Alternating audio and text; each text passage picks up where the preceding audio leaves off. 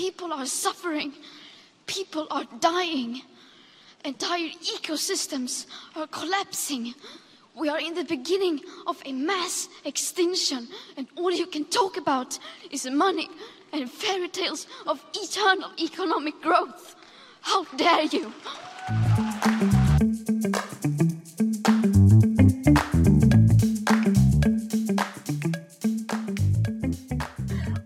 Estás escuchando el podcast de FIRA, una producción original de fideicomisos instituidos en relación con la agricultura. Yo soy Cecilia Arista y la voz que acabas de escuchar es el reclamo de la joven activista climática Greta Thunberg ante los líderes mundiales en la cumbre del clima durante la Asamblea General de las Naciones Unidas el 23 de septiembre de 2019. ¿Cómo se atreven los tomadores de decisiones, dice Greta, a privilegiar un modelo económico que se construye sobre y a pesar de la extinción de nuestro capital natural? Pero, ¿Cómo es ese modelo de economía que hemos construido, que alimentamos y mantenemos? Economía circular contra economía lineal es el tema de nuestro último podcast de este 2021 y qué mejor oportunidad de cerrar este año y establecer nuevos propósitos para el próximo que reflexionando sobre nuestros patrones de producción y consumo y sobre la importancia que tiene para ti, para tus hijos, tus nietos y todas las generaciones posteriores, el que puedan vivir en un planeta de oportunidades y de abundancia y no de amenazas y de carencias. Así que me da mucho gusto darle la bienvenida al podcast a dos especialistas apasionados de la economía circular, la gestión medioambiental y la conservación de la biodiversidad. Ellos son Alejandro Pajés Tuñón, consultor con 25 años de experiencia en el análisis, formulación y evaluación de políticas públicas en el sector financiero, gobierno y sector privado, y autor del libro Capitalismo Natural y Economía Circular, que dicho sea de paso, te invitamos a que pongas mucha atención al tema de este capítulo, porque amablemente Alejandro nos ha obsequiado un libro para regalar aquí en México a quien quiera participar en la dinámica que daremos antes de terminar esta emisión. Así que Alejandro, muchas gracias y qué gusto compartir tu experiencia en este espacio de comunicación con los escuchas del podcast de FIRA. Hola Cecilia, muy buen día para ti, para Álvaro, también para tu audiencia. Agradezco la invitación que me hicieron tanto Alan Elizondo como tú para aportar a este espacio de difusión y divulgación de esta institución tan importante como es FIRA para el desarrollo del sector agropecuario y agroalimentario del país. Y saludo igualmente con gusto a Álvaro Adam.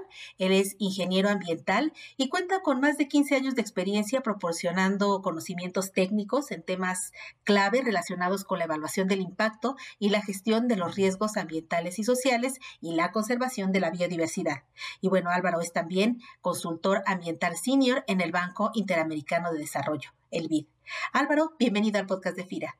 Hola Cecilia, muchas gracias por la invitación es un placer compartir este espacio junto con Alejandro y con todos vosotros. Bueno, ¿qué te parece Alejandro si primero nos ayudas a identificar cómo se gesta y cómo se mantiene este modelo económico que deteriora nuestro medio ambiente? Sí, con todo gusto. Pues lo primero que hay que pensar es cuánto tiempo tiene esto gestándose. En realidad, no es tanto el tiempo considerado en proporciones humanas. Estamos hablando apenas de los dos últimos siglos, donde a partir de la primera revolución y las sucesivas revoluciones industriales dieron a la humanidad esa posibilidad de crecer, de prosperar y avanzar con mayor vigor desde los albores de la historia humana. Y ha sido la generadora de los más graves daños al patrimonio de los ecosistemas, a ese capital natural. En la actualidad, los beneficios que se han alcanzado son inmensos, pero los costos asociados también han sido desproporcionados. Entonces vivimos la era de mayor deterioro de los ecosistemas y sus funciones y contribuciones vitales a la biosfera los riesgos que observamos y lo que se prevé, si se materializan, son de magnitud de catombe, digamos. Cada año y cada temporada se exacerban los daños a la naturaleza y las condiciones que estamos viviendo eh, de sequías, de inundaciones y de otros fenómenos naturales que van dañando la forma en que vivimos. Entonces, la hipótesis realmente de la que partimos es que nuestros actuales sistemas de producción extractivos y de explotación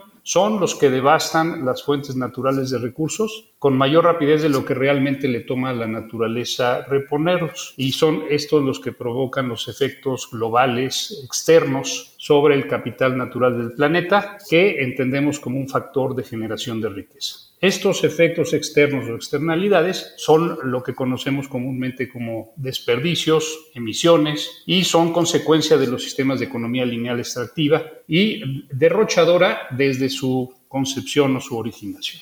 Y esta fuente de expansión se circunscribió al capital y entonces nació la era de la generación de la riqueza de las naciones y del crecimiento económico para la reproducción de bienes y servicios. Y dio paso al modelo extractivo intensivo en materiales para construir, armar, alimentar maquinaria con las consecuencias que hoy vemos para la naturaleza. Los alcances eh, han sido la generación de crisis, pero la principal no es la de cambio climático, curiosamente es la de biodiversidad, que se exacerba con el cambio climático. El modelo actual extractivo se ha utilizado en las sucesivas revoluciones industriales de forma lineal desde su concepción y se basa en la utilización de grandes cantidades baratas de materias primas y de energías de fácil acceso, pero termina arrojando una cantidad desproporcionada de desperdicios a la naturaleza. ¿Y qué es en sí la economía circular y cómo pretende desplazar este concepto, el concepto de economía lineal que nos compartes, Alejandro? Bueno, tenemos que reconocer que el paradigma de escasez relativa está cambiando, que se está determinando por las propias limitantes que la naturaleza y los ecosistemas nos están evidenciando.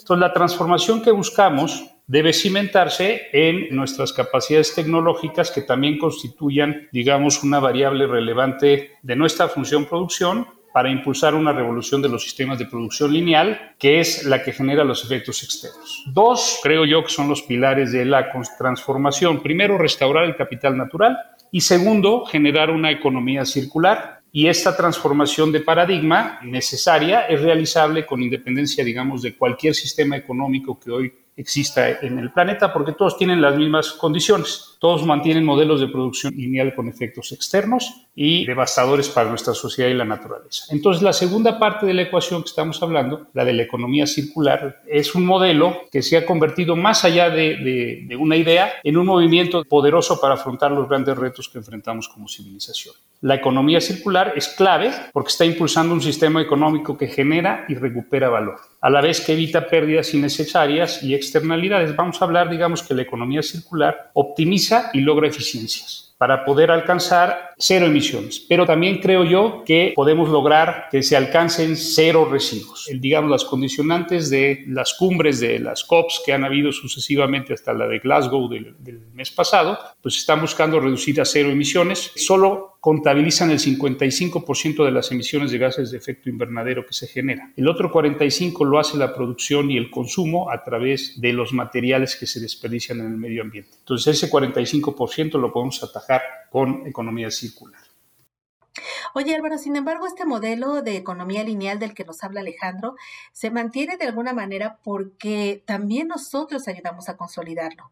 Es decir, desechamos una infinidad de residuos en los que el plástico es protagonista y ahora, bueno, hay cientos de miles de tapabocas que rondan por contenedores, calles, avenidas, alcantarillas y por supuesto ríos y mares. Y todo prácticamente todo lo usamos y lo desechamos muchísimas veces sin molestarnos en pensar a dónde va y cómo impacta nuestra economía y nuestros ecosistemas. ¿Cómo romper, Álvaro, ese ciclo irresponsable de extraer, producir y descartar? Pues desgraciadamente el modelo de economía lineal que nos ha explicado Alejandro se mantiene como consecuencia de patrones de producción y consumo claramente insostenibles que están generando, entre otras cosas, un aumento constante en la generación de residuos. Y como muy bien dices, una de las tipologías de residuos más preocupantes son los residuos plásticos, los cuales son muy difíciles de gestionar una vez que llegan a nuestros ríos y a nuestros océanos. Sin ir más lejos, las mascarillas están confeccionadas con diminutas fibras plásticas, un material que prácticamente no se degrada, por lo tanto se puede acumular en medios marinos y, terrestres y en ocasiones generar daños al medio biótico, ¿no? a los seres humanos y a nuestro ambiente natural. Y una de las medidas más efectivas para atajar este problema es que limitemos el uso de plástico y que se regule de forma más efectiva su reciclaje. Por otra parte, es fundamental que tanto el sector público como el privado investiguen nuevas tecnologías para conseguir productos con menos impacto ambiental. Y en lo que a nosotros respecta como consumidores, pues también podemos aportar nuestro granito de arena eligiendo productos más sostenibles, podemos también tratar de alargar la vida útil de los productos que compramos y también evitar el consumo de plásticos, sobre todo de un solo uso. Fíjate que uno ve sociedades como, como la danesa, como la noruega, la suiza en Europa, con esos super sistemas de manejo de residuos y una amplia cultura de reciclaje. Y dices, sí, Claro, pero en estos países existen, además de la cultura, diversos incentivos para quienes producen y también para los consumidores. ¿Qué tipo de incentivos piensas que es útil implementar para que las actividades productivas giren o, cambien hacia un modelo de producción circular y sostenible? Muy buena pregunta, Cecilia. Desde mi punto de vista, para que las actividades productivas cambien a un modelo más sostenible de economía circular, es, necesario modificar la visión tradicional respecto de quién debe hacerse cargo del manejo de residuos y pasar de atribuir la responsabilidad de manejo al fabricante o al productor. ¿Por qué? Porque ellos son los que podrán tener influencia a lo largo del ciclo de vida del producto y podrán tomar las decisiones en relación a su diseño y, y a su composición. Este enfoque lo que podría hacer es, tendría dos consecuencias claras, ¿no? Por una parte, un resultado a corto plazo sería que la responsabilidad del productor en gestionar los residuos que genere. Y por otra parte, habría un resultado más a largo plazo que sería que el productor emplearía sus propios recursos para disminuir la cantidad de residuos generados, facilitar el reciclaje y eliminar la peligrosidad de determinados productos. Este enfoque lo que, lo que haría es generar un beneficio claro para los productores, dado que a medida que decrece la cantidad y la peligrosidad de sus residuos va a generar unos beneficios económicos y, también de imagen a la empresa, porque como ya sabemos, la sostenibilidad eh, y la imagen corporativa es cada vez más importante en, las empresas. Alejandro, y además de, de, lo que nos comenta Álvaro, ¿qué importancia tiene el aspecto normativo, los marcos regulatorios, el impulso a la inversión en la transformación? ¿Cómo poder impulsar o poner condiciones y reglas que permitan prosperar una economía circular? Sí, gracias Cecilia. Déjame nada más enfatizar dentro de lo que acaba de comentar Álvaro, que digamos el, planteamiento de la responsabilidad es crítico, es quién tiene la propiedad del producto y quién tiene el uso del producto. Debemos enfatizar primero que lo primero que hay que lograr es el rediseño de todo lo que producimos. Al lograr ese rediseño, podemos pensar, digamos, en el ejemplo de los colchones. El colchón ya no es propiedad del hotel, sino el tiempo de uso del colchón es, lo que tiene el hotel. El fabricante del colchón, en el momento en que el colchón ya no sea útil, lo recupere, pero para eso tienes que diseñarlo para hacerlo recuperable y no acabe en, en un tiradero. El planteamiento siguiente eh, que yo hago en el libro es el modelo circular de política pública o el modelo de políticas públicas sustentables. Eh, la propuesta es impulsar para mí una agenda económica ambiental. El ambiente siempre lo hemos considerado como una variable dentro, digamos, de su propio recuadro, pero tiene que ser parte de una política económica a nivel global. Las soluciones deben ser, por supuesto, soluciones de mercado, donde logremos incentivos adecuados para acelerar estos ajustes y tenemos que contar con mediciones que nos orienten en este camino. Y de ellas hay diversas medidas, por ejemplo, la brecha financiera global de diversidad, que el propósito es medir y reconocer la necesidad de acrecentar caudales de inversión de capital natural que se financien con aportaciones públicas y privadas para ser rentables. Otro es el indicador, por ejemplo, del estado de negocios verdes, que eh, mide, digamos, en miles de empresas cómo implementan sus políticas, mecanismos, operaciones y cadenas de suministro sustentables. Ahí se cuantifican los impactos en el capital natural que proveen este conjunto de empresas para reducir sus emisiones de gases de efecto invernadero y también ahondan en el trabajo del indicador de circularidad de la economía mundial. Hoy la economía mundial es 9% circular de acuerdo al, al último indicador que genera la brecha de circularidad de una empresa del norte de Europa dedicada especialmente a medir estas cosas. ¿no? Entonces, para construir esta agenda ambiental debemos ofrecer un marco para reencauzar no solo los sistemas de producción en favor de la sustentabilidad de materiales y bienes, sino una mayor conciencia humana del papel que jugamos en este planeta. Eh, parte de los elementos es trabajar en una economía del conocimiento que genere riqueza, tomando en cuenta la restricción y el aporte que la naturaleza provee, porque el factor humano es elemental en esta agenda transformadora, es un bien por naturaleza eh, renovable y curiosamente nuestra política, nuestra economía lineal graba la riqueza que se genera y no el desperdicio que se genera. El camino debe ser grabar lo que genera pérdida de valor y no lo que genera riqueza. Entonces la política verde debe cimentarse sobre bases de sustentabilidad y de economía circular para que, digamos, generemos un modelo de crecimiento y desarrollo con pleno empleo, porque vamos a aprovechar las tecnologías que hoy hemos construido y que son habilitadoras de la circularidad.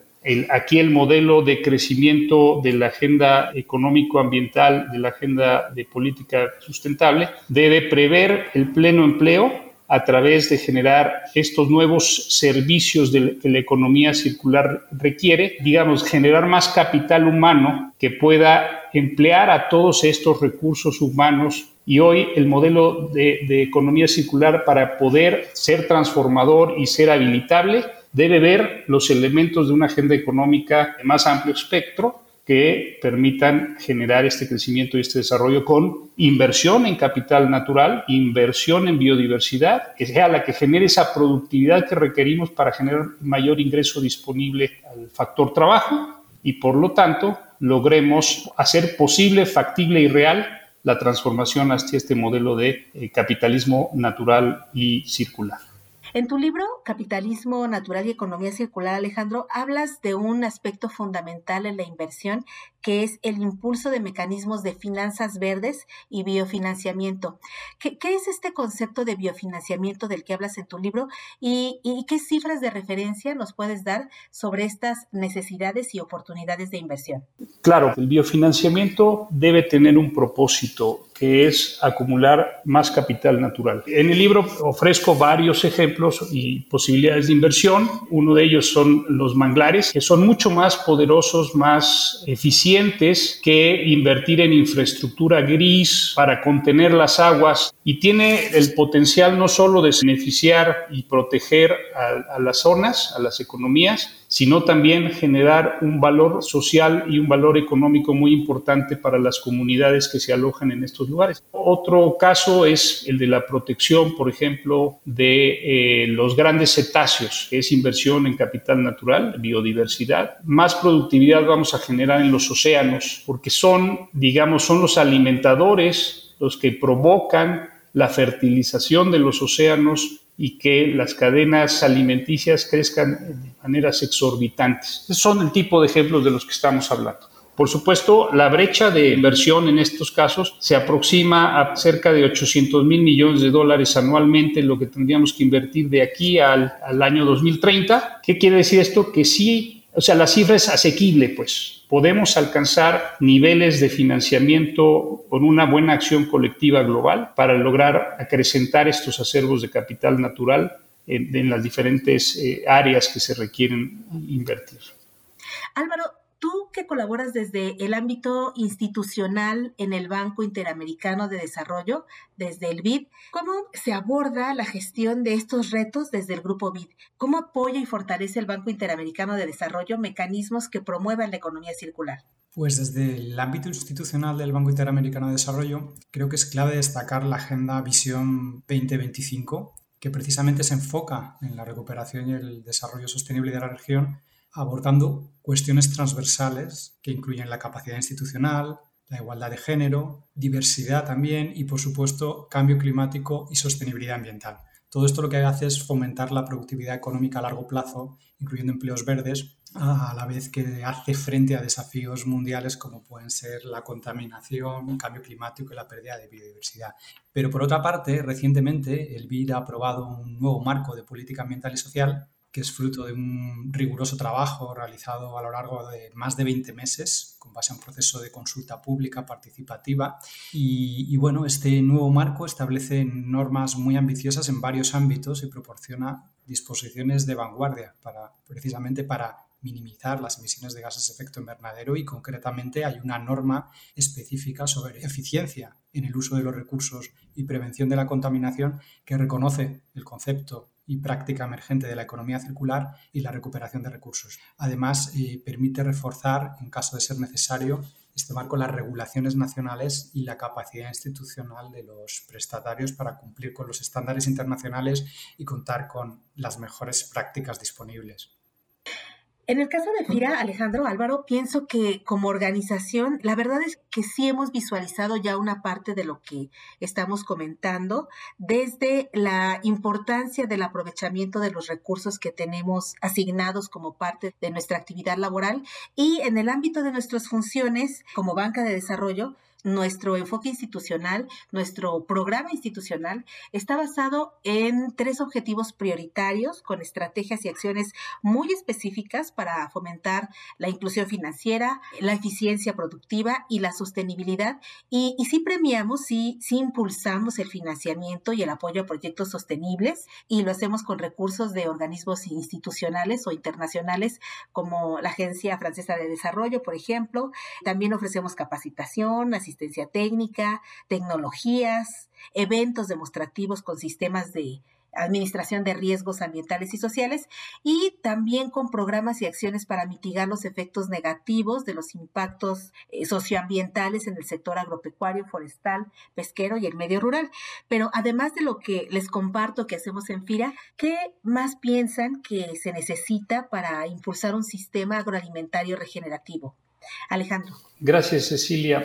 Yo creo que la respuesta necesariamente debe partir de impulsar este, esta agenda económica ambiental en el sector agroalimentario del país a través de FIRA.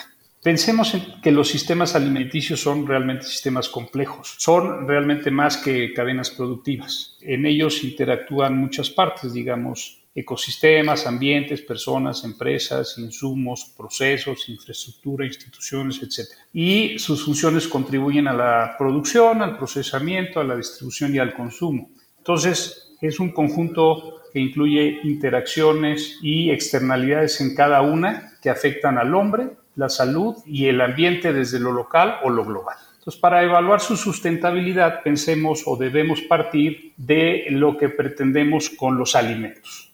Lo primero, digamos, lo crítico sería pensar en una dieta sustentable. ¿Y qué quiere decir eso? Que tenemos que considerar diversos aspectos para ello. Primero, la calidad nutricional, que quiere decir que, sean suficientes los alimentos. La salud alimenticia, que quiere decir la seguridad química y microbiológica de los alimentos. Tercero, la seguridad alimentaria, que significa que tengamos disponibilidad y alcance geográfico, cultural, social y generacional a lo largo de sus límites y derechos en los alimentos. La cuarta sería la aceptación cultural, que significa que respetemos hábitos y reglas asociadas al alimento y a su ingesta. Quinto, que haya una ética en la producción de los alimentos, equidad y aceptación social, digamos. Y sexto, que haya sustentabilidad ecológica, cuidado de recursos naturales y salud ambiental. Como estás viendo, eh, la complejidad de los sistemas alimentarios no, solo habla de la sustentabilidad a nivel ecológico, sino habla de la sustentabilidad como todo un complejo de consideraciones que tenemos que tener dentro de los valores y, los compromisos que tenemos como parte de este gran planeta. Entonces debemos repensar las formas en que cultivamos, producimos, comemos y entendemos los alimentos. El desarrollo de sistemas alimentarios regenerativos entonces va a requerir primero identificar las deficiencias de los sistemas lineales a medida que aumentan los problemas sociales y ecológicos que estamos relacionando y la producción de alimentos y la gestión de subproductos alimentarios están poniendo en peligro, digamos, a la biodiversidad y a la salud humana, con costos asociados eh, enormes. Hablamos de alrededor, eh, una última estimación de 5.7 mil millones de dólares al año a nivel mundial, equivalentes, digamos, a lo que invertimos en combatir la obesidad, la diabetes y la desnutrición combinadas, ¿no? Entonces, eh, si bien puede ser altamente eficiente el uso de recursos productivos a corto, incluso a mediano y largo plazo bajo el sistema lineal, tiene otras implicaciones que debemos considerar. De acuerdo. Álvaro. Pues Cecilia, la verdad que lo primero es un gusto poder conocer todos los esfuerzos que estáis realizando desde FIRA para alcanzar proyectos sostenibles. Y en lo que respecta a la agricultura regenerativa, bueno, tiene un papel clave, por supuesto, en la mejora de la salud del suelo, la eficiencia en el uso del agua y, también en, el aumento de la biodiversidad. Tal vez eh, complementaría con la adopción de prácticas agroalimentarias precisamente con este enfoque de economía circular en el que se promueva minimizar el uso de recursos y la reutilización y reciclaje de, los materiales. Por ejemplo, un punto clave sería combinar prácticas ecológicas de control de plagas impulsadas por los agricultores para reducir esta dependencia eh, de pesticidas químicos sintéticos. ¿no? Otra medida clave, por supuesto, sería minimizar la generación de residuos y todo esto lo que va a conseguir este enfoque de economía circular es, entre otras cosas, también disminuir las emisiones de CO2 y, contribuir a, a, la lucha contra el cambio climático, que es un tema súper relevante y que la economía circular nos va a dar un apoyo bien claro. Eh, Alejandro, algo que quisieras agregar y que nos haya faltado abordar en la conversación sobre la importancia de visualizar o de enfocar nuestros esfuerzos hacia la construcción de esta economía circular? Pues mira, quizá recalcar lo que Álvaro señala respecto a los principios de economía circular para los sistemas alimentarios, esa recuperabilidad de la biomasa dentro del propio circuito de alimentación Hoy lo que hace que, los sistemas alimentarios no sean circulares depende mucho de que lo que producimos en un lugar lo consumimos en otro muy lejano. Entonces, parte de los principios básicos de la economía o los supuestos básicos de la economía circular es que tratemos de cerrar esos circuitos a circuitos más, más pequeños, ¿no? donde podamos aprovechar y circular en ese, en ese medio. Porque lo que hacemos al llevarnos lo que consumimos a otro lado es llevarnos los nutrientes que el suelo necesita. Todo eso debe jugar un papel crítico en, en el proceso de economía circular. Bueno, pues el tema es bien amplio, pero fue un gusto de verdad platicar con ustedes, conocer eh, su visión para ampliar la nuestra y de verdad que recomiendo mucho este material que Alejandro ha conjuntado en este libro, Capitalismo Natural y Economía Circular, que resulta muy didáctico, muy sencillo, muy fácil de leer y que nos deja además una sensación de urgencia para movernos rápidamente hacia un modelo económico que permita salvaguardar nuestro capital natural. Y bueno, ahora sí, antes de despedirnos, indicamos la dinámica de participación para ganar este libro que Alejandro nos ha obsequiado amablemente. ¿Qué tienes que hacer? Bueno, uno, manda una nota de voz al siguiente número móvil 443 145 7242. Segundo, en tu nota de voz compártenos por favor tu nombre, ciudad, puesto en FIRA si laboras en FIRA o actividad que realizas si no laboras en FIRA. Y tres, en tu nota de voz, dinos cuáles son las acciones que realiza FIRA para incentivar la economía circular que mencionamos en esta emisión y cómo podemos en FIRA contribuir a impulsar mayores acciones de economía circular en las zonas rurales del país. Ahí está. Entonces la dinámica ya. Alejandro, muchas gracias por el libro y por tu tiempo aquí en el podcast de FIRA. Gracias a ti Cecilia y gracias a FIRA. Gracias Álvaro, también mucho gusto. Igualmente muchas gracias Álvaro por esta oportunidad de conversar contigo y nuestro agradecimiento institucional por el acompañamiento metodológico y la experiencia que el BID le comparte a FIRA y a México desde hace ya muchos años en los que estamos colaborando. Muchísimas gracias Cecilia, Alejandro, ha sido un gusto conversar con vosotros. Y como siempre, a ti que nos escuchas, te invitamos a que compartas ampliamente este podcast en tus redes sociales para hacer llegar la información a todos, porque el planeta lo necesita. No olvides enviar tus comentarios sobre esta emisión a nuestro correo electrónico enlace pero sobre todo envía también tus comentarios a Alejandro a su cuenta de Twitter y redes sociales, que son Alejandro. Sí, es eh, y también tengo mi cuenta en Facebook, Alejandro Pajes Tuñón, tres órdenes también en LinkedIn como Alejandro Pajes Tuñón. Muy bien, y también a Álvaro vía LinkedIn, donde te encuentran como... La cuenta de LinkedIn Álvaro Adam es la verdad que la que más uso. Perfecto. Pues déjale saber qué te pareció la emisión y qué opinas del tema. Se despiden de ustedes Cecilia Arista y en la producción Axel Escutia, agradeciendo toda su atención durante este 2021 y nos seguimos, nos escuchamos en la temporada número 3 de 2022 en el podcast de Pira. Felices fiestas, sigamos cuidándonos.